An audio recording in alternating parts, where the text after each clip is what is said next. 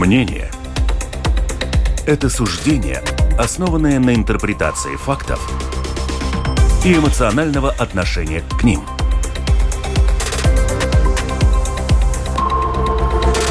Открытый разговор с Ольгой Князевой на Латвийском радио 4.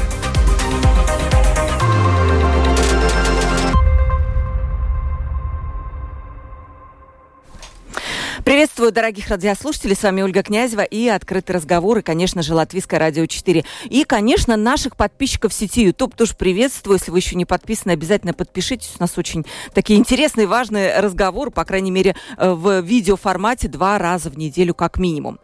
И, э, значит, тема наша такая сегодня. Финансирование здравоохранения. Это главное, это очень большая, больная и большая вот так вот тема. И потому что денег на здравоохранение не хватает много лет, э, отрасль буквально кричит кричит об этом э, о том, что она недофинансирована, и последние вот 140 миллионов евро собирали министерство буквально по крупицам, по сусекам, что, естественно, вызвало недовольство других отраслей, потому что у них эти деньги как будто забрали. И почему так происходит, об этом будем говорить сегодня с нашими экспертами. Бывший руководитель Национальной службы здравоохранения Эдгарс Лапсверс. Приветствую. Эдгарс, может, вы э, сейчас назовете вашу должность? Работаю в сфере Э, технологий. Да, спасибо. И заместитель госсекретаря Министерства здравоохранения по финансовым вопросам Борис Княгин. Здравствуйте. Добрый день. Эм, вы уже несколько раз были у нас в студии, поэтому вы для наших слушателей человек знакомый, можем так сказать. WhatsApp 28040424. Пожалуйста, пишите сюда свои вопросы по системе здравоохранения. Я так понимаю, вот то, что, ну, не знаю, и по больнице можно писать, и по любым другим вопросам, и по квотам. Наши гости, они смогут могут на это ответить. И lr4.lv, кнопочка «Написать в студию», тоже напишите нам свой вопрос. Эдгар, вы недавно написали блог, такое мнение о том, а, как принципиально отличается принцип формирования бюджета здравоохранения в Литве, в Латвии и в Эстонии. Может быть, для наших радиослушателей максимально просто вы можете рассказать, в чем основные отличия? Если сформулировать очень кратко, то мне кажется, что в Литве и в Эстонии э, фонд страхования э, здоровья э, работает более политически э, независимо, распоряжается своими средствами по э, ну, как бы по законам экономики здравоохранения, а не по политическим каким-то мотивам. И в то же самое время э, я пишу в своей статье, что нет смысла и было бы неправильной э, цель просто взять и полностью все скопировать. Потому что это невозможно. Везде свой какой-то исторический контекст, у нас своя система э, налогов. Э, э, и я, как мне кажется, привожу самые главные, такие фундаментальные черты в Литве и в Эстонии – что их позитивно от нас отличает и что могли бы мы у них перенять. Ну, самое главное это, это то, что наш бюджет должен определяться не только дебатами в правительстве и в Сайме осенью каждый год, но он должен быть э, основан на каких-то формулах. Ну, конкретно в Литве это 6,98% от зарплаты. Э, работающих и такой же процент от минимальной зарплаты для, за тех, кого страхует государство, и в Эстонии это 13% от зарплаты и 13% от средней пенсии тоже. То есть э, растет экономика, растут средние зарплаты, растет, соответственно, бюджет здравоохранения, а у нас... Один процент а есть. у нас этого не наблюдается, и один процент э, я опять-таки пишу о том, что, в принципе, конечно, неплохо. Любой э, доход дополнительный всегда хорошо.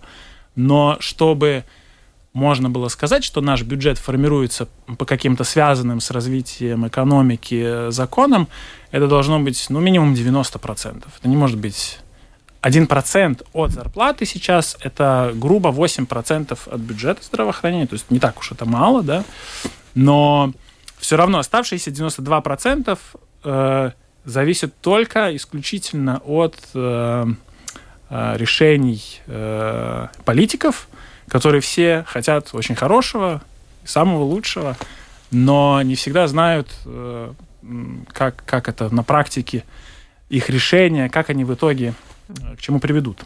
Да? То есть роль профессионалов ниже, роль политиков выше. Вот в чем отличие. Да. Что такое политически зависимый бюджет здравоохранения на практике? Борис. Вот сказала, что вы, э, э, Эдгар сказал, что в Литве и в Эстонии там политически независимый бюджет здравоохранения. Я делаю Более, вывод, ну, я делаю вывод, что у нас политически зависимый. Что это, как это понять? Это сложный вопрос, на него я не буду отвечать, потому что а. ну, зачем отвечать на вопрос, который ну, ты даже не можешь определиться. Я не был в Эстонии, не работал с их правительством и не могу утверждать, есть там политическая зависимость, как у нас нету. Там, скорее всего, тоже, ну, политики, они в каждой стране есть, на этом основывается руководство любой страной, а, и, ну, каждый там принимает свои политические решения. Да, может быть, они не принимают такие решения, как мы, но принимают какие-то другие решения, которые настолько же политические. Я другой бы хотел сравнить, я бы хотел сравнить, сколько, сто, э, сколько выделяется средств на одного пациента э, у нас и э, в Эстонии, к примеру. Да. Э, у нас выделяется на одного пациента именно медицинские услуги, не считая администрацию, не считая ну, как-то Узраудзейбу. Да, надзор, да. Надзор в два раза больше. У нас выделяется? У них выделяется а, у них. два раза угу. больше. Uh, у них uh, один пациент uh, приблизительно около 1000 евро, у нас 500 евро на одного пациента выделяется. Дальше можно обсуждать, какие политические решения, не политические решения принимаются, как ты можешь купить что-то такое же, если у тебя в два раза меньше денег. Э, сказать, что у нас такое э, экономическое разделение, что нашему врачу можно платить в два раза меньше, э, ну, я не скажу. Посещая и Литву, и Эстонию, ну, вы, скорее всего, в магазине видите те же цены. Может быть, какие-то проценты отличаются, но не в два раза, да? что... Почему у нас в два раза меньше? Есть ответ на этот очень простой вопрос? А, это мы уже обсудили, это уже политические приоритеты. Политический приоритет. Хорошо. Эдгар у нас э, бывший руководитель национальной службы. Мне очень нравится общаться с бывшими. Они обычно более откровенные, чем те, которые сейчас в системе. У вас есть ответ, почему у нас э, политически зависимая система э, создания бюджета здравоохранения? Так повелось? В большой степени так повелось, но общаясь с многими, кто ну, влияет на эти решения, да. Э, э, ну, очень многие просто действительно не, не знают, э, не, ну, не понимают, что оно могло бы быть по-другому. То есть просто, да, так повелось, и все к этому привыкли. Касательно, ну, я и хотел уточнить, конечно же, политически независимого не может быть полностью и в Литве, и в Эстонии, но там я бы хотел сравнить, э, э, такое, в это сравнение включить тоже наш э, социальный бюджет, он тоже низкий. Он тоже ниже, чем э, в среднем по Европе, практически в два раза. Но там нету таких скандалов, как у нас со здраво здравоохранением каждый год. Именно по той причине, что социальный бюджет э, формируется э, ну, более политически независимым. Политики, естественно, э, решают, какие ставки будут э, платиться, какие налоги, в какой форме и так далее, какие пособия, опять-таки, в каком размере, зависит от чего и так далее. Они э, решают вот это. Но они не дают э, дополнительных денег, э, как у нас принято говорить, что мы вот влили, да. Это вливание в 2023 году было ниже, чем инфляция в отрасли. А, то есть 80, 83 миллиона, да, мне кажется, 85. дали. 10% была инфляция в здравоохранении. А, и оно не покрыло инфляцию, не, про, покрыло рост зарплат, не покрыло ну, издержки по, по отоплению больниц и так далее. Если да, медицинские технологии тоже дорожают, э, лекарства и устройства и так далее. Э, и ты просто не можешь даже при таком якобы дополнительной дотации ты не можешь удерживать тот же самый э, уровень услуг, не говоря уже о развитии. Вот. Но да, это мне кажется, что если так, почему так повелось? У меня есть свое мнение на это, такое полуфилософское. Естественно, что оно всегда зависит от каких-то установок э, ценностных э, в обществе. И у нас при государство ну, не самое богатое, у нас ресурсов мало, мы эти ресурсы пытаемся концентрировать на тех, кто здоров, работоспособен, чтобы у нас экономика росла и так далее. Ну, то есть логично.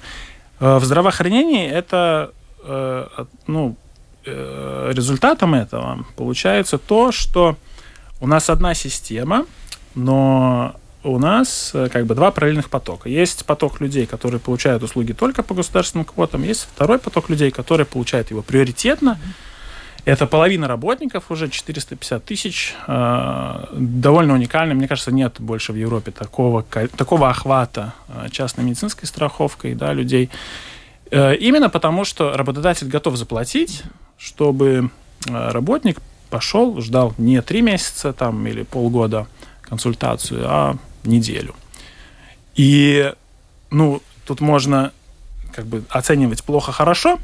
Да, я хотела спросить, это вообще хорошо или плохо? Нельзя так сказать? Вот пускай слушатели ответят. Я, поп я попытался сформулировать это таким образом, что это, ну, это такая вот нейтральная ну, мы считаем, что да, так нужно. Что нужно, и это очень, и это в нормативах очень многих это отражено. В том числе, например, приоритизация детей. Да, мы на детей тратим да. больше, финансируем э, услуги лучше, финансируем детскую университетскую больницу лучше, чем другие университетские и так далее. И это э, в нашем, как бы, ну вот, с нашей ценностной точки mm-hmm. зрения абсолютно окей. Но э, да, тогда страдают пенсионеры. Ну. Страдать. То есть мы для себя определили приоритеты такие человеческие тоже, да, и жизненные. А, скажите, вот часто, когда выбирали министра здравоохранения, то звучал вопрос, надо, чтобы он был из той же партии, что и министр финансов. И это было ужасно. Вообще сам факт, что надо, партии сами хотели министра здравоохранения из той же партии министра финансов, в общем-то, демонстрируют вот эту политическую составляющую финансирования. Так получается. Ну да. Нас, ну, единственный большой рывок за последние, ну, со времени финансового кризиса в девятом году, это была Анда Чакша, где был здравоохранение и финансы, и премьер э, был из одной партии, да. Тогда, ну, тогда в восемнадцатом году около, в общем, около 200 миллионов, мне кажется, было вливание. Сейчас мы говорим о, о неполной сотне, да, спустя уже ну, скоро 10 лет. Да. Ну, в общем, да, э, вот только при таких условиях э, был какой-то в 16-17 году рывок, и с тех пор, э, да, сейчас мы опять говорим о том, эффективно, неэффективно, там можно ли найти какие-то элементы неэффективности, сделать что-то за те же деньги, но лучше и так далее. То есть такой бесконечный разговор, ни к чему не приводящий. Угу. Ну, что-то в этом, конечно. Борис, э, есть ли у нас вообще какая-то модель финансирования, которая прописана четко? То есть или мы просто берем, скажем, там, сколько мы выделяли денег на финансирование в прошлом году, что-то учитываем, прибавляем, и вот так получается эта конечная сумма. Как вообще она образуется? Есть ли принцип? Ну, у нас э, принцип э, разделения бюджета в стране основывается на э, политических приоритетах. Кажд, каждый год э, Министерство, Министерство финансов э, э, в начале года, в начале лета публикует э, данные по э, э, по, по, по финансовым прогнозам а, из этого исходит, сколько вообще на государство предусмотрено прирост бюджета на следующий год. Последний прогноз а, был 17 миллионов, а, что в следующем году прирост бюджета будет 17 миллионов на все отрасли. А, конечно же, в э, Фискальное процессе... пространство, да, такое? Да, да, да. Э, конечно же, в процессе политических переговоров там э, повышается дефицит, рассматриваются еще какие-то варианты, может быть, к концу года экономическая ситуация лучше, и тогда дополняется этот прогноз, но на данный момент официальный утвержденный 17 миллионов, следовательно, это то, где начнутся политические переговоры в этом году. В прошлом году это были ну, около 50 миллионов, и закончилась в три раза превышающей суммой. Ну, будем смотреть, как будут эти переговоры. В отличие в этом году, этот год для здравоохранения немного отличается от предыдущих, потому что, утверждая бюджет этого года, мы получили прибавку и к следующему году. 85 миллионов мы получили на этот год плюсом, и на следующий год еще прирост 30, 30 миллионов будет. И дальше будет все зависеть от политических переговоров. Да, система основывается на том, что каждый год мы начинаем переговоры про дополнительные деньги. База остается такая же, и происходит дискуссия про э, дополнительные инициативы, которые э, обсуждаются и политически утверждаются. На данный момент э, с нашей стороны поданы э, приоритеты на 400 миллионов. Э, общие э, всех секторов 1,8 э, миллиарда. А, следовательно, ну, можно сделать выводы, да, доступные с другой стороны 17 миллионов на данный Да, то есть э, я просто вижу, что многие эксперты, они оперируют цифрами, сколько должен, должен тратить. У нас были такие эксперты по э, здравоохранению в студии. Нужно тратить, например, там столько-то процентов от ВВП. По-моему, в Европе это 8 процентов, в Эстонии и Литве это около 6. У нас, просто уточните, сколько. У нас все-таки есть некие цифры, куда мы стремимся вот эту нашу цифру расходов э, приблизить. По-моему, 12% расходов от госбюджета тоже еще есть такая. Может быть, вы сейчас уточните. 4,5% в этом году, 3,9% в следующем году идет вниз, э, если, опять же, не пополнять э, дополнительными инициативами, так как это ВВП и меняется каждый год экономика растет, следовательно, ну, этих вливаний должно быть намного больше, чтобы да. выдержать какой-то определенный процент. А, если вы помните, в прошлом году мы утвердили а, стратеги... стратегию развития здравоохранения, а, в которой было предусмотрен прирост до 6% от ИКП к 2027 году. Это предусматривало, что в, след... в прошлом году дополнительный бюджет должен был составить 300 э, миллионов, и в этом году 200 э, миллионов. Ну, следовательно, э, в прошлом году из 300 было 85, и ну, этот год на данный момент гарантированно 30.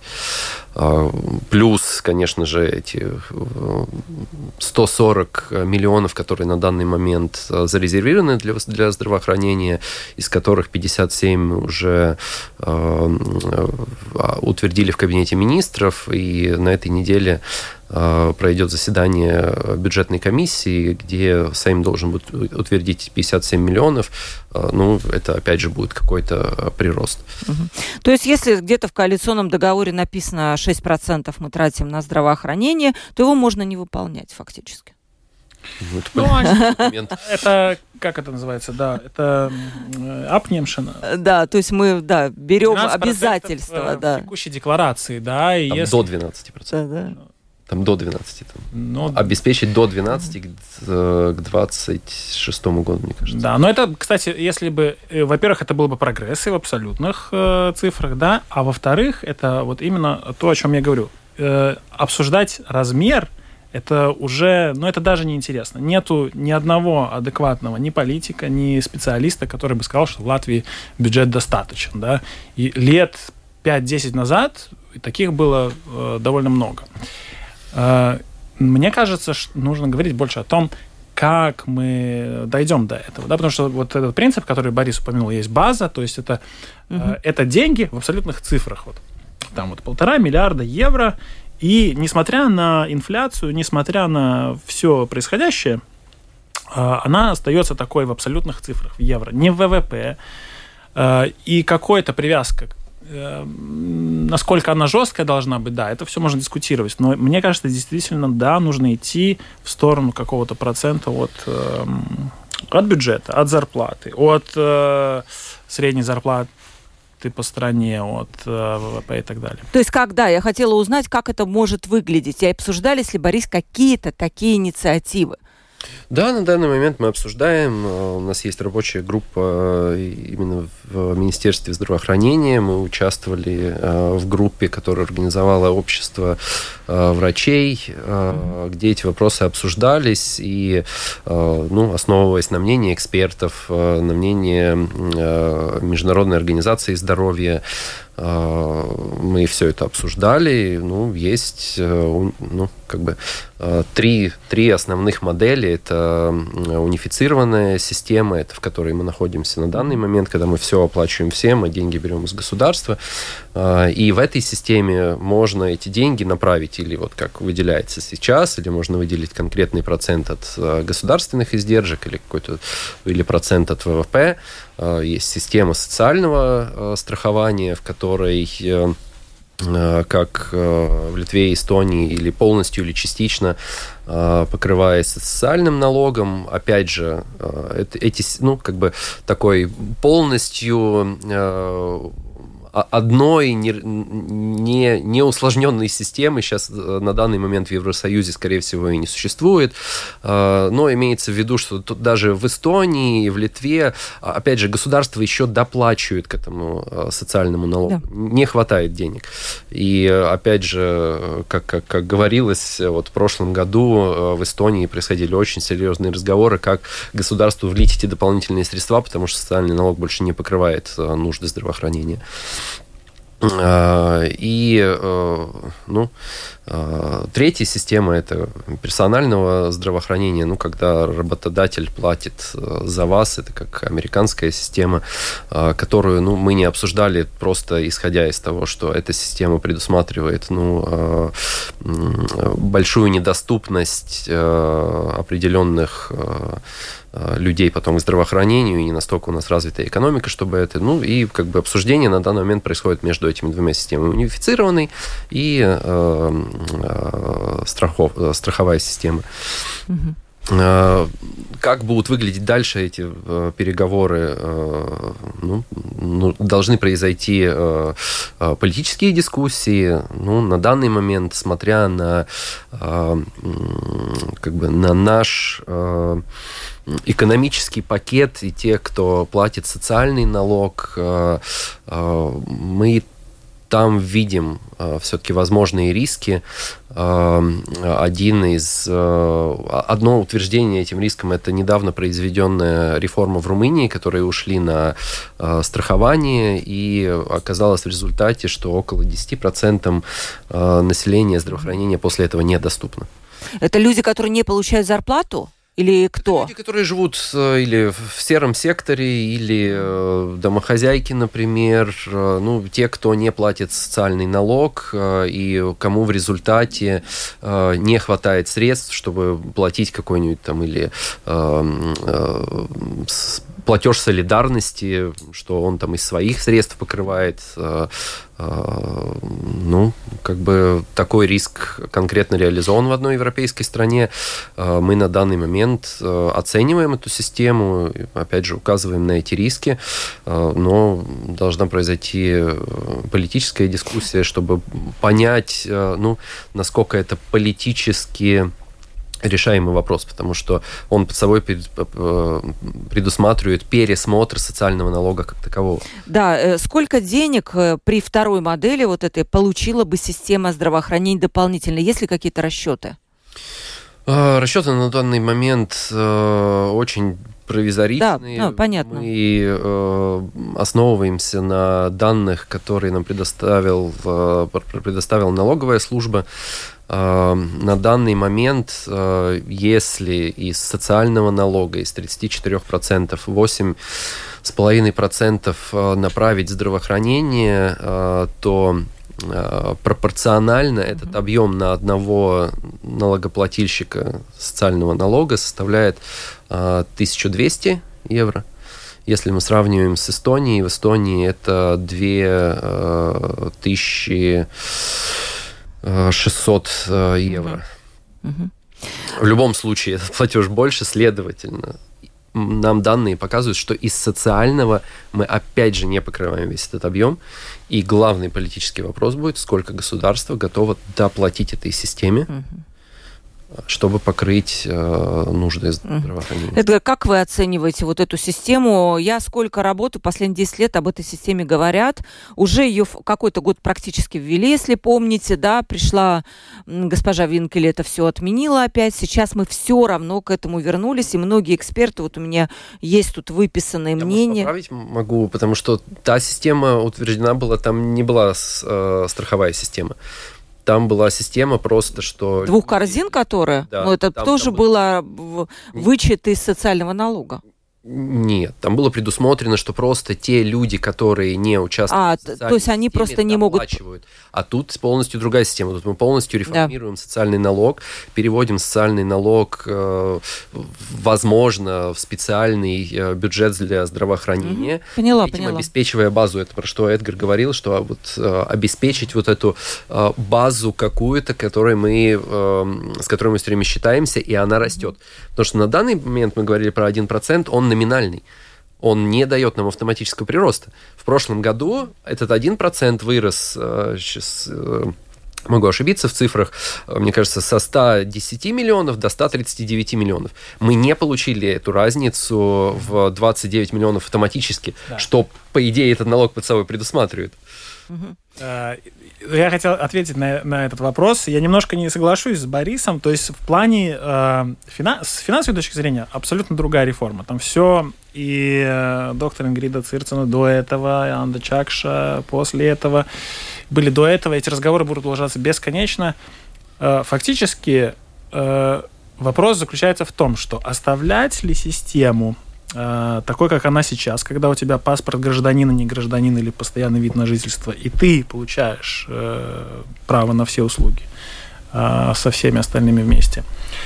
Или, э, или нам нужно уйти, ну, то есть нам в любом случае нужно уйти или в одну, или в другую сторону. Одна сторона – это остается все практически как есть э, сейчас, но признак больше не гражданства, не паспорт, а признак декларированное место жительства, и, и при этом его нужно тогда контролировать достаточно серьезно.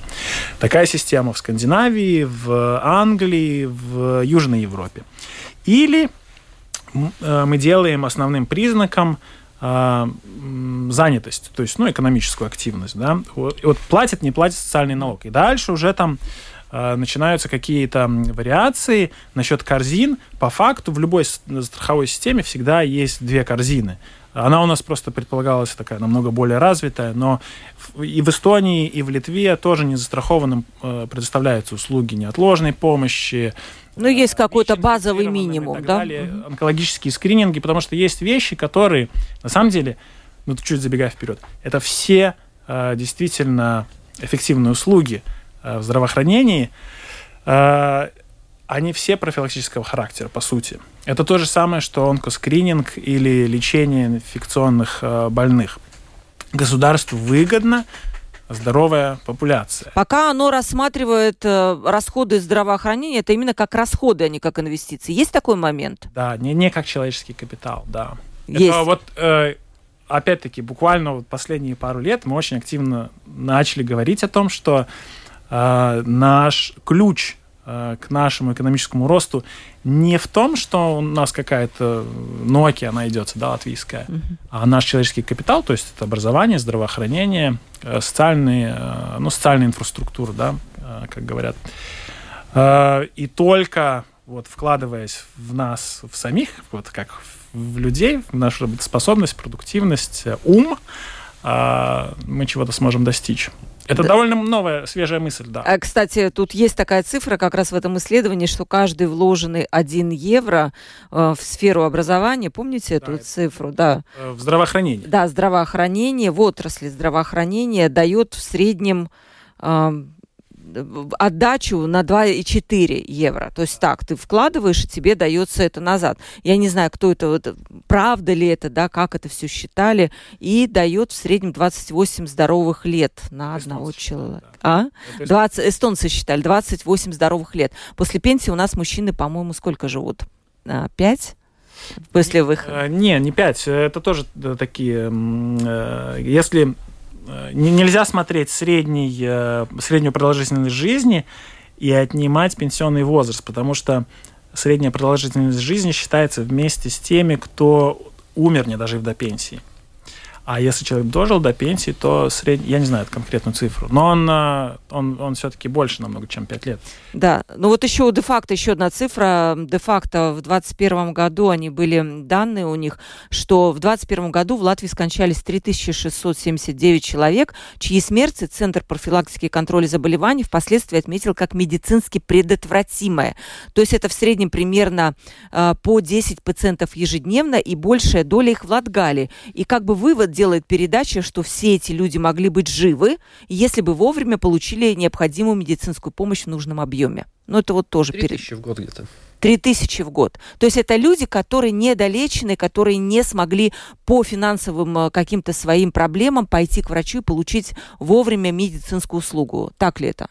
Ну, это да, это запущенный из очередей, из такой подсчет ведется, это европейская статистика, э, СПКЦ эти данные э, каждый год обобщает. Э, да, к сожалению, это есть, и это ну, один, а, одно из следствий недофинансирования системы. Угу. Борис, вот вот эта система, про которую вы говорите, финансирую, у нас вопросы есть слушатели, поэтому оставим немножко времени. Она когда может быть введена? Вот мы уже сказали о том, что это все годами просто происходят, эти дискуссии, обсуждения. Ну так если... Мы, мы были очень практичными, несмотря на COVID. Еще в прошлом году мы подготовили, в Сайм подали, Сайм э, начал продвигать законопроект, э, как Эдгар сказал, вот этой системы скандинавской по поводу декларирования. В Сейме сейчас на данный момент подготовлен законопроект, где э, мы предложили перейти на систему скандинавскую по декларации. Э, к сожалению, в связи с тем, что происходят переговоры о вот этой вот глобальной перемене, идти или не идти э, в сторону страхования э, и так далее, этот законопроект на данный момент отложили. Новый законопроект, ну, скажем, идти в сторону социального страхования, это минимум полтора года. Это минимум полтора года. Это в лучшем случае начать в 2025 году э, реализацию. Потому что это не изменение какого-то там закона в здравоохранении, которое мы очень быстро могли бы провести, а это полностью это изменение всего социального закона, mm-hmm. налогового законодательства э, и так далее. Э, если идет речь о э, привязки бюджета к какому-нибудь э, макроэкономическому показателю, угу. Э, то ну, при, при политическом согласии это можно сделать и в этом году. Угу. Спрашивает наша слушательница, вот вы говорите про систему социального страхования, но что получается? Социальный бюджет будет получать меньше денег, отберут у кого? У пенсионеров? У них и так немного денег. Ну, люди не понимают, да. Если оттуда забрали, тогда там меньше денег стало в социальном бюджете или как? На данный момент наше предложение предусматривает, что социальный бюджет замещается прямыми влияниями из госбюджета. Это просто э, как э, э, ну, замена э, а вот э, да, источника. Замена источника э, с э, политической мотивацией тебе как человеку а, работать официально, чтобы потом, понятно, получить услуги здравоохранения. Угу. Так, и... так, так это в Эстонии было позиционировано. И вот мы как бы хотели придерживаться, ну, обсуждая эту, э, этот сценарий, мы придерживаемся к такой идеологии. Но это, опять же, это, это не значит, что какая-то реформа в здравоохранении может откуда-то принести а, дополнительные деньги. Эта система предусматривает, конечно же, как и в Эстонии, этот а, платеж солидаризации, но нужно понимать, э, какое количество э, людей будет готовы с, э, в этой солидарности участвовать. В Эстонии это 3-4%, но нужно иметь в виду, что они свою реформу начали уже да, 20 давно. лет назад, и, да, и к этому моменту у них это все до, до 15%. На данный момент, что нам показывает наша статистика? Наша статистика показывает, что в Латвии это около 10% на данный момент людей, которые не участвуют в социальном налоге, и которые не освобождены по какой-то причине. Да, ну не пенсионеры, дети, да, инвалиды. Не, не инвалиды. А... Что делать с ними? Не, не, за них платит государство в этой системе. А, в этой системе. За, за них в этой системе платит... Тогда государство, Эдгар, как будто поощряет этих людей где-то там в теневой экономике находиться. Мы Нет, все равно нет, за вас заплатим, Нет, дорогие, нет, нет? не в теневой. Ну, а тех, почему кто они- Пенсионеры, инвалиды. Пенсионеры, да. Как быть с теми, кто, например, Они получает... будут платить сами. Или либо они не будут платить за себя. Или Да, не будут но, платить. э, и веду- идут дискуссии. Это миллионеры, э, которые живут с капитала, да, или это э, какие-то... Естественно, что там есть и те, и другие. Я думаю, что миллионеров довольно мало, все-таки где-то... Мало, мы оценили они из 140 получают. тысяч, э, где-то всего 20 тысяч э, людей, у которых э, вот эти вот прибыль э, не из социального налога составляет больше 3 тысяч в год. Да, на самом деле, ну, такая э, проблема э, здесь в том, что и опять-таки нужно видеть, конечно, нет смысла критиковать то, ну, чего Ага. еще нету конкретно сформулированного, да. Опасение как раз вызывает то, что не совсем, э, э, не совсем э, мы прилагаем достаточно усилий, чтобы действительно качественно посчитать этих людей и понять, что в итоге с ними будет происходить в больницах и так далее. А Как это было сделано в 2018 году, то в большой степени это все легло на плечи семейных врачей и больниц. То есть даже если какие-то э, ну, какие-то инструкции написаны, что вот такой диагноз с таким кодом вы обслуживаете, с таким кодом вы не обслуживаете, да, в любом случае, вот эта административная нагрузка, она там сильно вырастает. То есть можно, можно идти в сторону социального страхования. И я совершенно не говорю, что в Германии плохая система. Но в любом случае должна быть сохранена цель застраховать 100% населения. Как это есть в Германии. Не 100, 99,9. Или во Франции, в принципе, во всей Западной Европе. И в Бельгии, и в Нидерландах тоже такая, ну, такого рода система. А, но нам нужно об этом ну, говорить, работать над этим. Нужно ставить это центральным вопросом этой реформы. Если говорить, что вот в основном в целом все замечательно, все будет хорошо, и денег станет больше и так далее, и люди будут мотивированы больше налогов платить, и больше поступления в бюджет, и, соответственно, здравоохранение и так далее, это в большой степени правда, но вот эти вот э, 100, ну, 140 тысяч. 140 тысяч, которые, ну, про которых мы не можем совершенно конкретно сказать, э, кто из них живет в Латвии, кто не живет, Да. чем они занимаются, какие так. у них действительно доходы и так далее.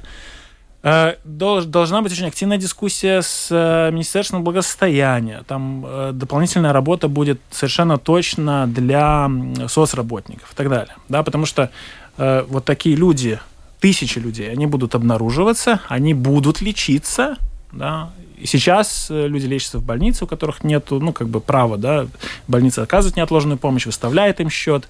Э, Очень большая часть из этого остается в в долгах, э, ну, как бы долг на, больнице, на балансе больницы. То есть и сейчас есть эти проблемы.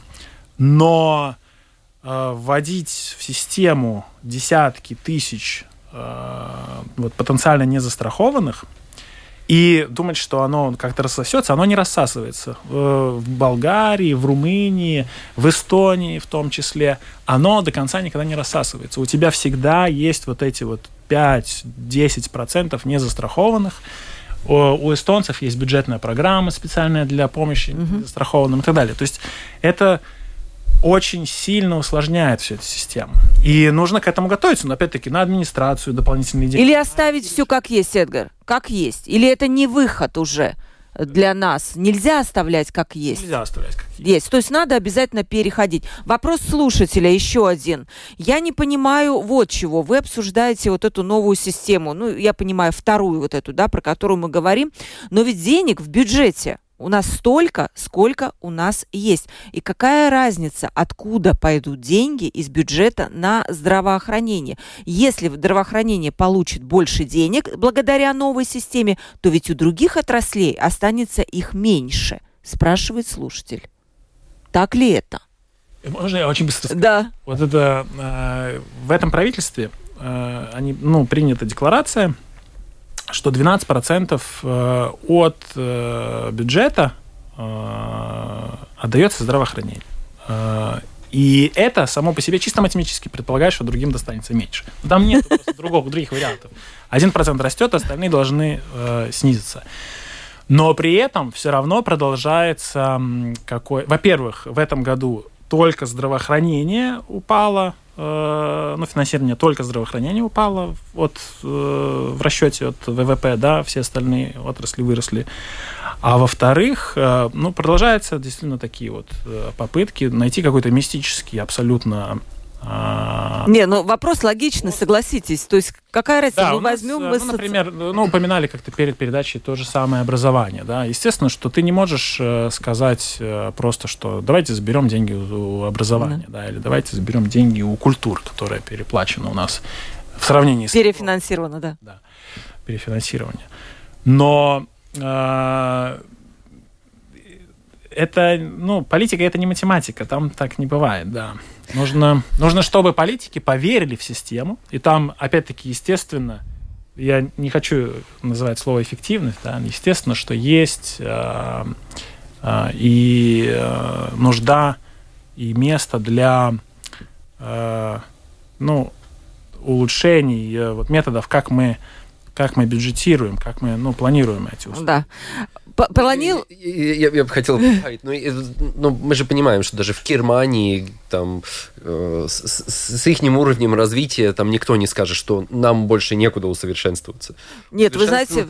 Есть всем и всегда. Бюджет куда здравоохранения, я понимаю, что никакой, ни в какой стране не, нет такого, что там было бы все идеально. Всем не хватает всегда да. денег, просто в Латвии не хватает больше, чем в других да. странах. Но, но как бы э, закончив с этим вопросом э, по поводу, э, где возьмутся деньги, э, ну, на данный момент эти по крайней мере, зафиксированные 140 миллионов, нас приводят к этим 12%. Угу. И, Но они пока и, не выделены. И, и опять же, нет, ну 57 уже... 57 есть. 57 а... с э, утверждением угу. бюджетной комиссии на этой неделе э, уже будут физически доступны. если удастся э, политически убедить о необходимости всех этих 140 миллионов, и их присвоят в результате, ну, потому что на данный момент они как, так, как таковые обозначены, что они будем бороться за то, что они были доступны нам.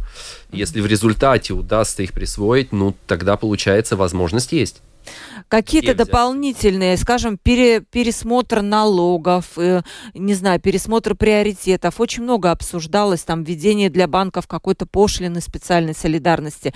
Могут ли быть какие-то дополнительные источники финансирования здравоохранения? А, мы с этой точки зрения не рассматривали, а, так как на данный момент а, в Министерстве финансов под руководством министра финансов работает группа по налоговой реформе. А, все обсуждения происходят там. А, конечно же, все информированы о нашей проблематике, э, ну, о нашей проблеме, о недостатке именно в здравоохранении и финансировании. А, но как бы нам нужно посмотреть, чем закончится это общее обсуждение, потому что там обсуждают полностью всю налоговую систему. Да? И берут, конечно же, внимание. Мы были, уже презентовали эти альтернативы э, в этой рабочей группе. Ну, и нужно смотреть, к чему придет, э, к какому заключению они там придут.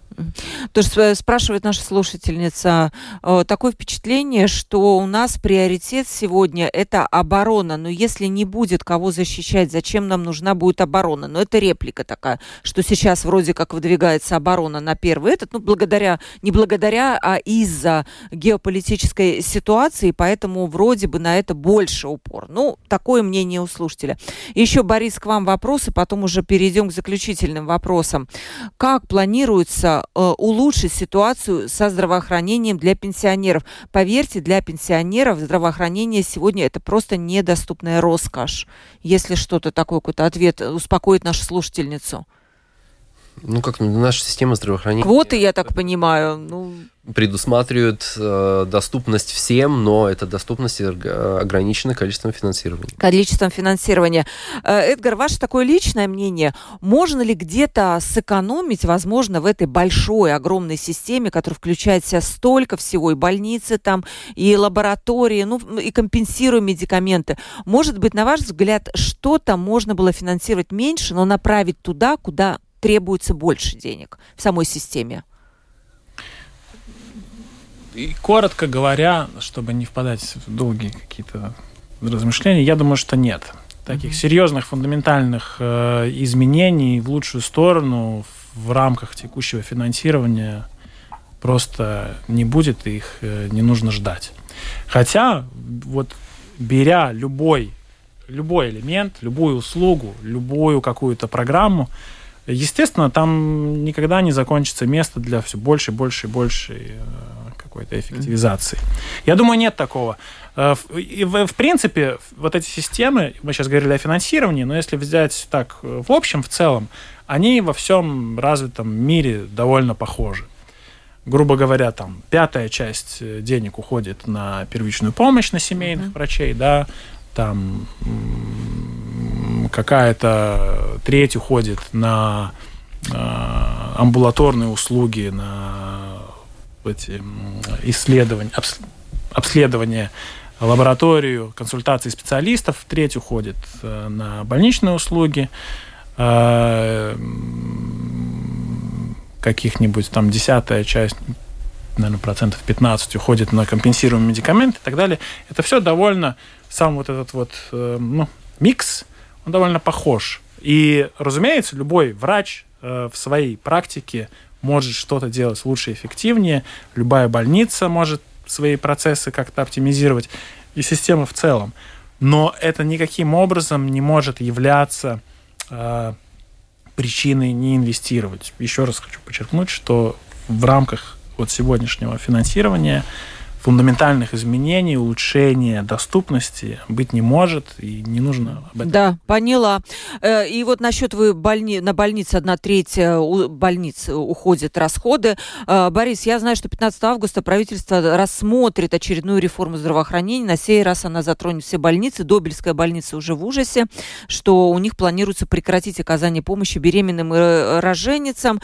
И я так понимаю, что это не только Добельскую больницу касается. Что там самое главное. У нас буквально вот две минуты, я думаю, надо будет отдельно про эту передачу сделать, да. Да, ну, самое главное на данный момент э, это э, безопасность пациентов.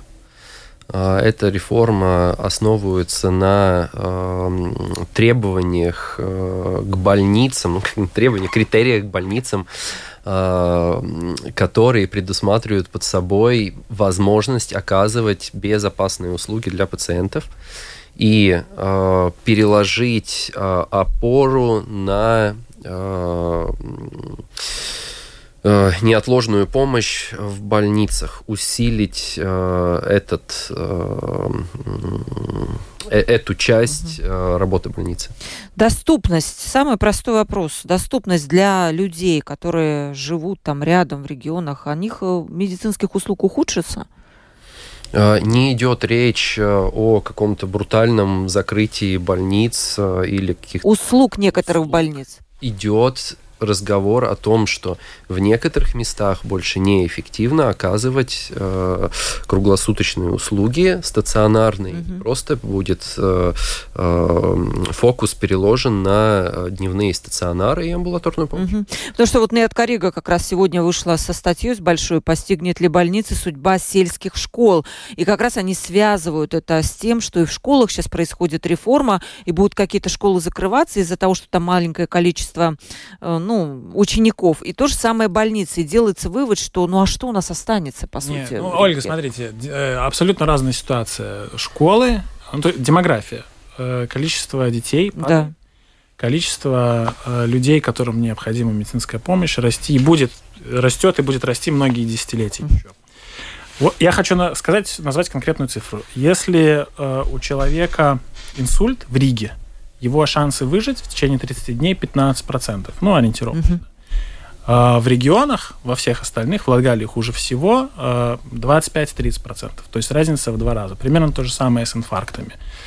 А, если человек а, сегодня с инсультом попадает в больницу, куда он не должен попадать, где нету инфраструктуры, специалистов, нету возможности ему оказать необходимую услугу, а не перевозится в какой-то, ну, больницу высшего уровня, то это, это нельзя называть хорошим доступом. Она там есть, она работает 24,7. Но если его привезут, его привезут, я не хочу сейчас, ну, опять-таки, спекулировать, говорить, это нужно конкретный случай всегда обсуждать. Но ни для кого не секрет, что качество этой услуги отличается очень сильно. И эти цифры говорят об этом.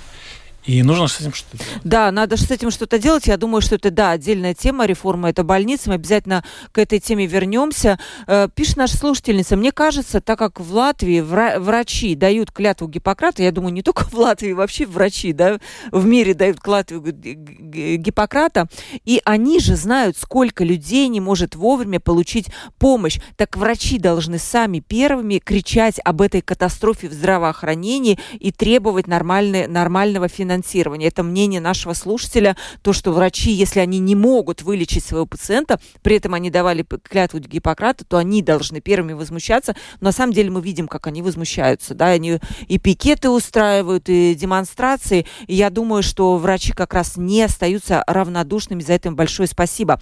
Я представлю моих гостей. Бывший руководитель Национальной службы здравоохранения Эдгар Слапсвир. Спасибо вам, Эдгар, большое за то, что пришли к нам в студию.